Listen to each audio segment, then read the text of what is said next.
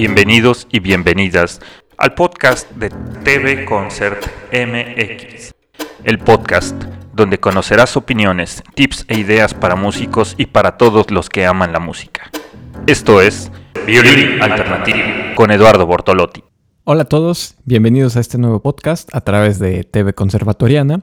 Mi nombre es Eduardo Bortolotti, para los que todavía no me conocen, soy violinista mexicano, pues enfocado principalmente en el jazz y música contemporánea, sin embargo también pues me gusta tocar un poco de todo, estoy también en música contemporánea, música folclórica y distintos ensambles. Hoy me gustaría hablar de un tema que como violinista de jazz y música contemporánea considero muy importante y útil, es la improvisación. La improvisación sería la capacidad de componer o desarrollar una melodía en tiempo real. Como tal, improvisar se puede decir que es algo sin tener previamente planeado o preparado. Simplemente pues ahora sí que lo sacamos en el momento y, podemos hacerlo bien o lo podemos hacer mal. Entonces eh, esto aplica para distintas áreas, no solamente en la música probablemente es más común encontrar estabilidad o que estemos mejor identificados, eh, pues precisamente con la expresión verbal.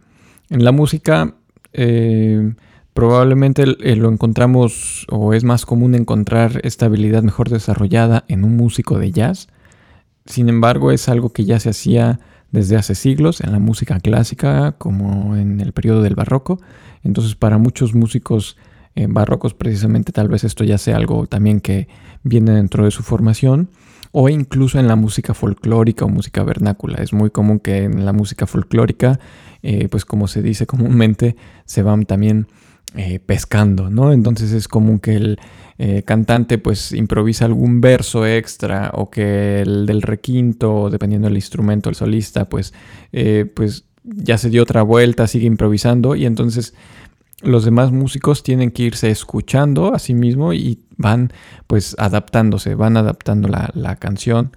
Y no es que como tal vez en lo clásico que leemos una partitura de principio a fin y bueno tendrá sus eh, repeticiones o la forma es base pero ya de ahí no se mueve. Entonces eh, es muy común que en estos otros géneros un poco más flexibles pues se desarrolle mejor esta, este tipo de de improvisación. Entonces, bueno, improvisación tal vez no quiere decir solamente el cómo improvisa un solista, porque puede ser que en el jazz estamos acostumbrados a que el saxofonista, bueno, toca un solo eh, improvisado que, le sale muy bien, pero bueno, también quiere decir que la improvisación en la música, pues hay distintas eh, formas de expresarla. En un zapateado, pues no sé, será tal vez más común que el, el bailarín que está haciendo el, zapateado pues puede improvisar distintos ritmos, entonces eso también ya es una eh, improvisación rítmica y también voy a llegar a, ese punto. Pero como decía, tal vez estamos más acostumbrados a la expresión verbal. Como tal, la improvisación se estudia y se desarrolla, entonces es muy común que estemos mejor preparados o acostumbrados a improvisar pues algún pequeño discurso o alguna explicación siempre y cuando conozcamos hasta cierto punto de lo que hablamos. Es como cuando, no sé, improvisamos ahora sí que una explicación a nuestra mamá cuando nos regaña o cuando improvisamos tal vez alguna exposición en, en la escuela porque no preparamos la tarea.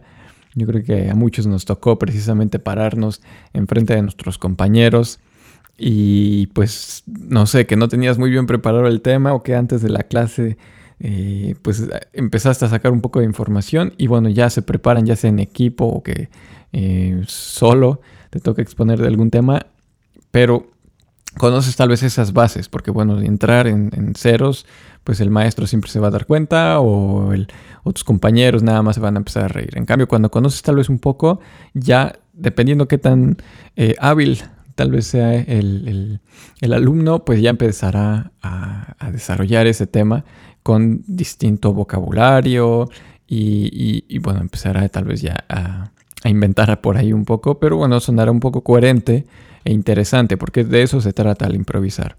Eh, que entre mejor estemos preparados para hablar o explicar de algún tema, pues hay más posibilidades de que podamos improvisar algo coherente, interesante para el público, ya que tendremos esas herramientas como el conocimiento y vocabulario necesario para hablar de algún tema. En la música sucede precisamente algo muy parecido. Por eso es que cuando un músico de jazz tenga, eh, bueno, o sea, cuando un músico está bien preparado, pues tiene mejor desarrolladas estas herramientas para improvisar, pero probablemente se verá limitado a un vocabulario eh, de un género en específico. Esto quiere decir que, por ejemplo, un músico de jazz, pues se verá limitado al vocabulario de jazz, el cual no coincidirá dentro de los estándares eh, de, por ejemplo, una pieza barroca. Y viceversa, un músico clásico bien entrenado para eh, tocar algunas cadencias o tocar precisamente de los, en, los estándares de la música barroca, por dar un ejemplo, no precisamente se sentirá cómodo entrando a un jam session y improvisar en, un estándar de jazz. Eh, por mucho que esté muy bien preparado, que tenga a veces un eh, desarrollo también de oído para, escuchar mejor eh, melodías y armonías, pues probablemente en un estándar de jazz donde muchas veces hay estas modulaciones, pues no precisamente le será fácil a un músico clásico. Claro, no es esto una regla, ¿no? Hay muchos músicos clásicos que se eh, pueden que funcionan bien en ambos géneros, que, hay muy, que funcionan muy bien en el jazz y que aparte de todo también saben tocar muy bien clásico. Em, pero a mí me viene a la mente, por ejemplo, el, caso cuando Stefan Grappelli se encuentra con Yehudi Menuhin. Es cuando en, esas épocas, pues, Stefan Grappelli es el, el ícono del violín en el jazz y pues Yehudi también en la música clásica. Y bueno, salen, salen tocando y Yehudi sale también, Menuhin tocando, un, improvisando, improvisando en, estándares de jazz. A mí en lo personal, pues no, no me agrada mucho precisamente las improvisaciones que sale, eh, que hace Menuhin, porque pues, aunque también, eh, bueno, se le reconoce el esfuerzo y también que, pues la libró bastante bien tocando el un solo en los estándares de jazz, pero se escucha que eso no es un vocabulario jazzístico. Entonces también hay que reconocer que así como un músico barroco tal vez criticaría mucho a alguien eh, improvisando y que se oiga que eso no es barroco, pues bueno, también hay que eh, apreciar y bueno, entender que el jazz también tiene sus complicaciones. Entonces yo creo que, bueno, Menuhin improvisando en jazz se le reconoce obviamente, pero pues no es que precisamente sea un músico eh, de jazz. Y obviamente sería lo mismo para, para Grappelli, ¿no? Que pues él estaba más educado en esta cultura de jazz gitano, el gypsy jazz, y pues que no precisamente por ser violinista va a entrar eh, en los estándares de la música clásica. Pero bueno, todo es gracias a ese lenguaje y vocabulario el cual aprendemos y estudiamos para eh, aprender a improvisar en un cierto género. En el jazz es común que desde las primeras lecciones estudiemos escalas y patrones que después nos serán útiles a la hora de improvisar alguna melodía. En lo personal, yo como ejemplo puedo decir que pues yo también venía de una base clásica, este como background que también te, educan eh, a leer partituras y obviamente, como decimos en México, pues muchas veces le tocaba a uno ir al hueso y a veces hay que ir escuchando al cantante o que si hay que alargarse un poquito. Entonces, eh, en, alguna, en alguna pieza que hay que darle varias vueltas. Entonces, a veces toca también empezar a improvisar. Y ahí fue cuando empecé a decir, bueno, ¿por qué, eh, ¿por qué es que está mal visto en la música clásica? ¿Por qué es que cuando solamente, solamente tenemos esa pues aceptación en, un hueso, como decimos, en algo funcional, como es ir a tocar a una, amenizando algo, alguna cena o algo, y es cuando, ah, bueno, no importa, y puedes meter un poco ahí lo tuyo. ¿Y por qué solamente en esas ocasiones y por qué es menospreciado? Porque es que está visto de esa manera por mis compañeros clásicos que, bueno, tendrán un repertorio más amplio y no les causa problema tal vez incorporar otras 10 piezas, ¿no? Que pues, tal vez tendrán de memoria y entonces no tienen necesidad de alargar alguna canción, ¿no? Por ejemplo, podría ser el, caso de algunos de ustedes. Y, la otra es que, ¿por qué, ¿por qué solamente podemos desarrollarlo de esa manera? Porque no es algo que podríamos simplemente estudiarlo de manera formal y hacerlo bien. Yo recuerdo que en mi primera lección de jazz, pues eso fue lo, que más aprecié cuando me empiezan a decir, mira, aquí tienes algunos elementos, que tienes, por ejemplo, escalas, que vamos a practicar la escala de esta manera, en dichos patrones, em, los cuales yo primero los decía y bueno, los veía desde un plano tal vez muy técnico, muy clásico, como de, bueno, son escalas, las toco, las practico eh, de... Las empiezo lento, las toco rápido y después qué cago con esas escalas, ¿no? Entonces toca a veces eh, esperarse un tiempo para que ese vocabulario forme parte de, de ti, que empieces a incorporarlo en tu lenguaje. Entonces, mi maestro, por ejemplo, él me contaba que aunque yo estaba ya después estudiando eh, con Henry Kembalski, la academia de Karol Szymanowski, pues él, bueno, estábamos en, un, en una especialidad de jazz. Pero él me contaba que él también, por ejemplo, va a otro conservatorio y allá a los músicos clásicos también se les incorpora la clase de improvisación.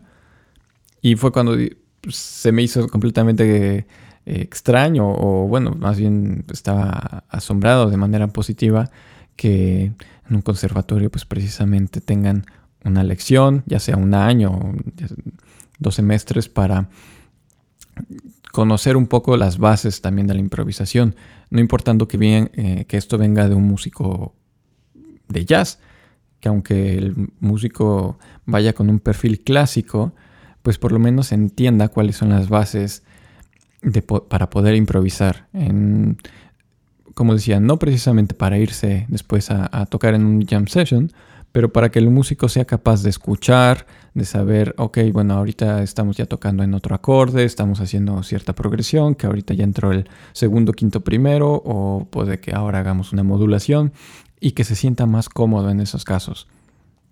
Entonces no es común para un para un violinista, un músico de cuerda, que estamos acostumbrados tal vez a tocar en escalas eh, ya sea mayores o menores, pero en ciertas tonalidades que son más cómodas para un violín y no de repente entrar tal vez que si en un mi bemol eh, o pasar un la bemol eh, o que pues, ni se diga ya tal vez estar tocando en re bemol, ¿no? Entonces, o fa sostenido, que son tonalidades bastante extrañas para un violinista. Entonces, bueno, ya, y que se diga pues ya de improvisar y que en una misma composición a veces tengas que pasar por distintas tonalidades. Entonces, todas esas herramientas que se pueden aprender también en, dentro de los estudios, yo creo que es algo que todos deberíamos de, de tener, considerar y apreciar.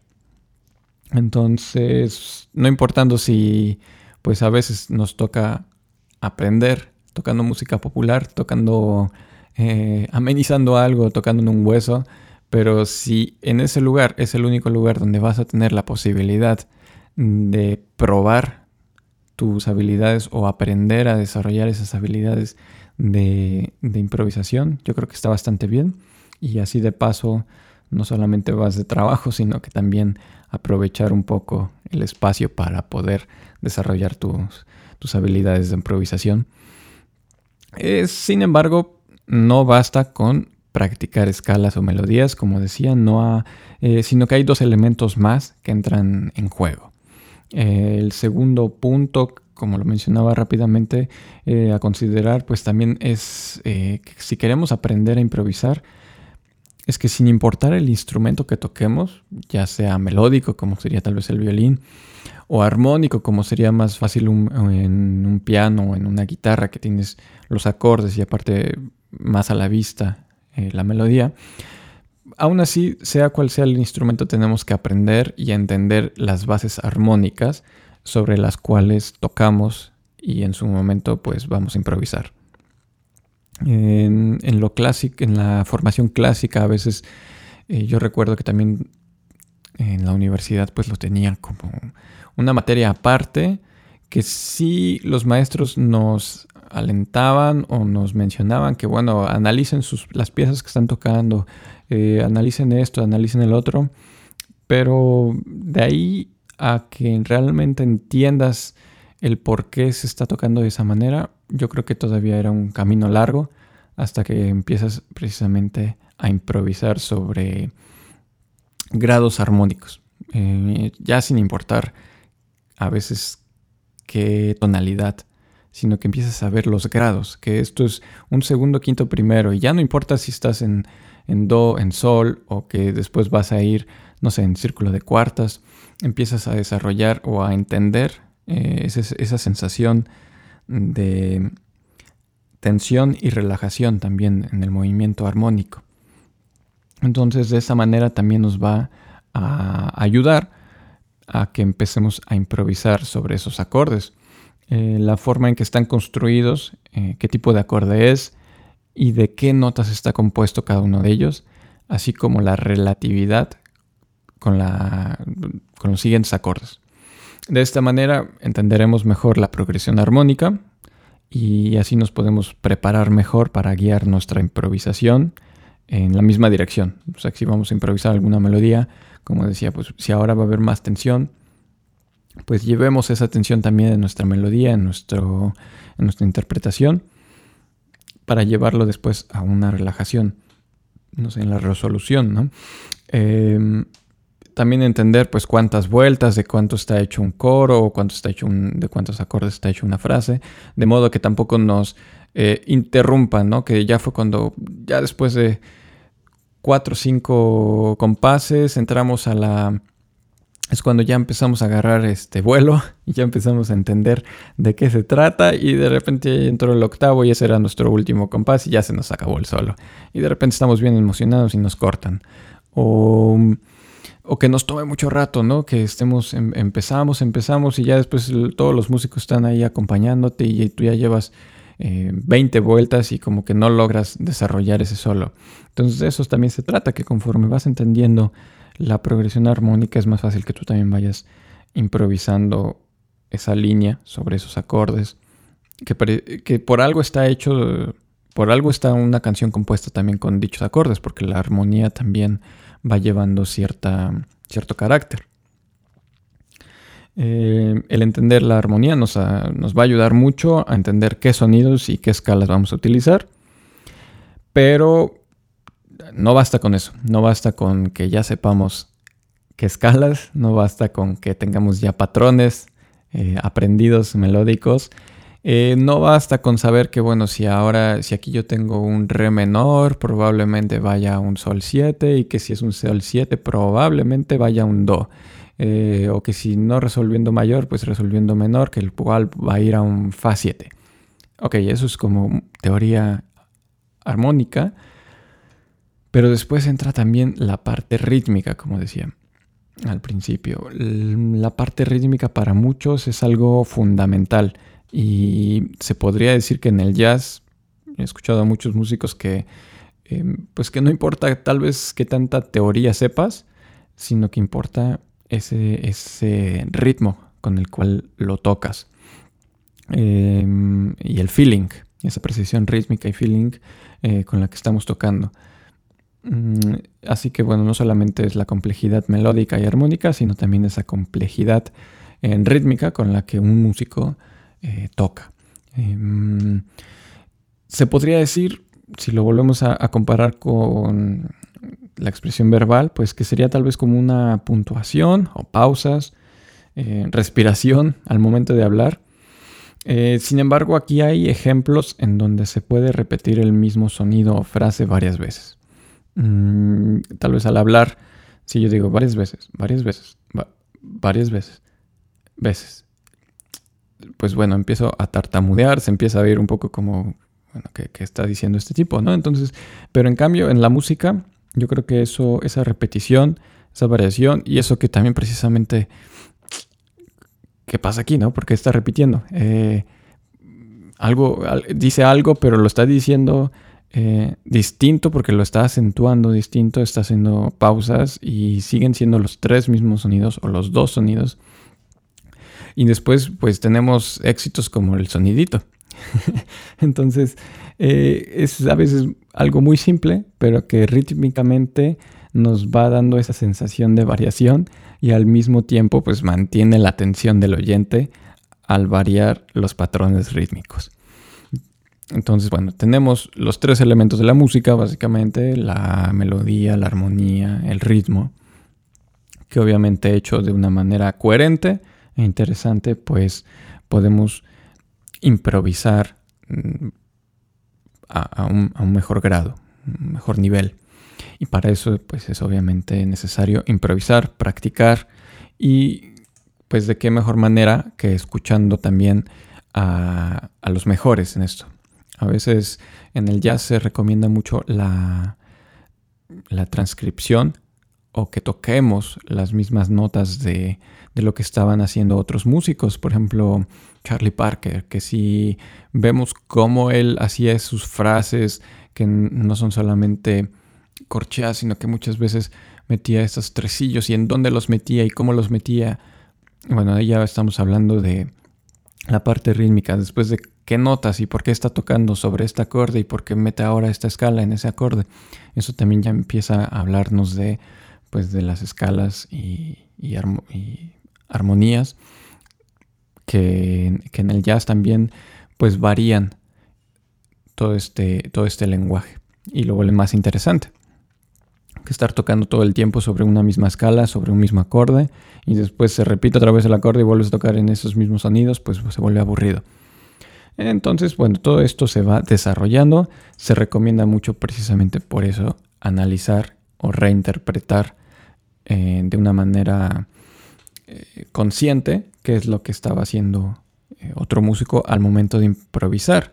Esto no es como tocar precisamente una una partita de Bach que podemos tocarla y enfocarnos en la interpretación y en el estilo, que si se tocaba de esta manera y qué tipo de arco y dónde estaba la acentuación.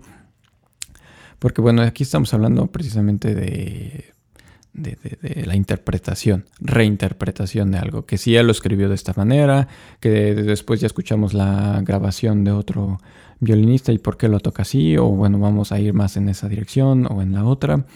Pero en el jazz yo creo que, bueno, si reinterpretamos el solo que tocó un músico que lo hizo también tocando en una grabación cuando llegó medio borracho o drogado, que aparte eh, pues lo hizo básicamente en el momento y no es que esté precisamente como tal vez sería algún compositor probando, probando, escribiendo y borrando y volviendo a escribir hasta que llega a la versión final de su composición, sino que pues eso, eso, o sea, quedó grabado, quedó grabado un solo que salió en ese preciso momento y que será bajo las condiciones de las que hayan sido, pero porque es que suena tan fantástico, que es lo que él hizo, que pudo improvisar algo así sin tenerlo previamente escrito.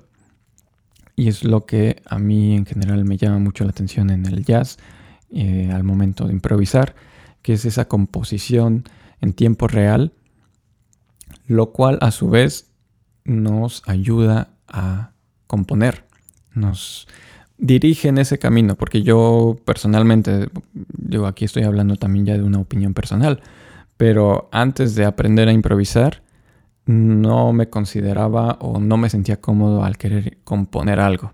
Tenía algunas ideas, tenía algunas melodías que me llegaban, pero de ahí a componer, pues todavía tenía un camino un poco largo para que yo me sintiera cómodo eh, o satisfecho de decir, bueno, esto es una composición. Al momento que empecé a aprender más sobre esa armonía, sobre esa improvisación, fue cuando empecé a atreverme también o empecé a probar también el componer, que se siente también componer tus propias melodías con tus propias variaciones armónicas. Y, yo creo que es gracias también a esa improvisación y que, como repito, no, no se trata de que nada más los músicos populares, los músicos eh, de jazz o de rock, sean los únicos que tengan que aprender esto. Yo creo que es en la música clásica y sobre todo en la música contemporánea, cuando escuchas, eh,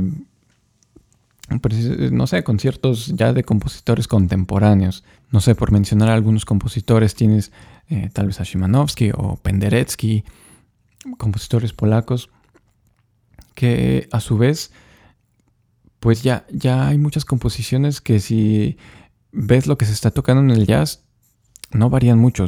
Estuve en un concierto también de Wayne Shorter con orquesta y después dices, bueno, esto ya es música contemporánea clásica o música contemporánea de jazz.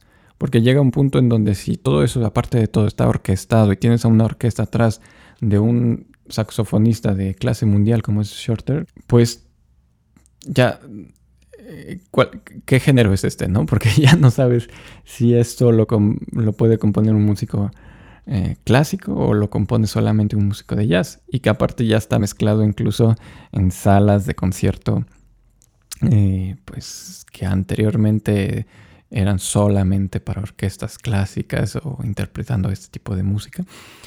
Entonces yo creo que ya llega ese punto en donde ya todos los músicos empiezan a, aprender de otros, ¿no? Que ya no se trata nada más de, ah, sí, pues él, ese es un músico de jazz eh, que toca en bares por las noches, sino que también ya se respeta a todos esos compositores que, que están yendo más allá en la parte también armónica y de composición.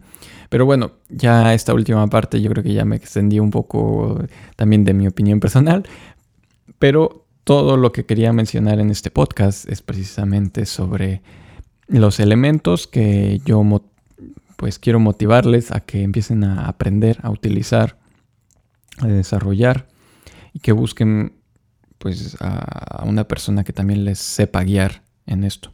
Que muchos podemos aprender o muchos aprenden a improvisar por su propia cuenta, pero siempre un guía nos, nos, nos ayuda mucho. Tener un maestro que ya haya pasado por eso y que sepa por lo menos decir, bueno, no sé si a ti te funcione, pero se yo recomiendo esto, yo recomiendo el otro, entonces siempre tener un maestro sabe más o menos guiarte mejor y ver qué es lo que a ti te funciona.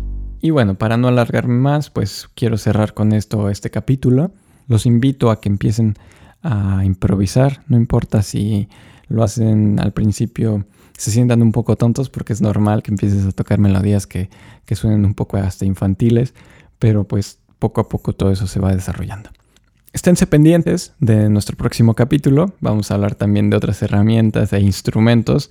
en los próximos capítulos yo quiero hablar de, eh, violines que yo utilizo en mis composiciones, en mi música, eh, y que de alguna manera también me ayuda a variar mi vocabulario y mi, pues el tono en el que también improviso, como sería tal vez el violín barítono, eh, algún violín eléctrico y todos esos registros eh, ya más amplios que no nos da a veces un violín tradicional de cuatro cuerdas.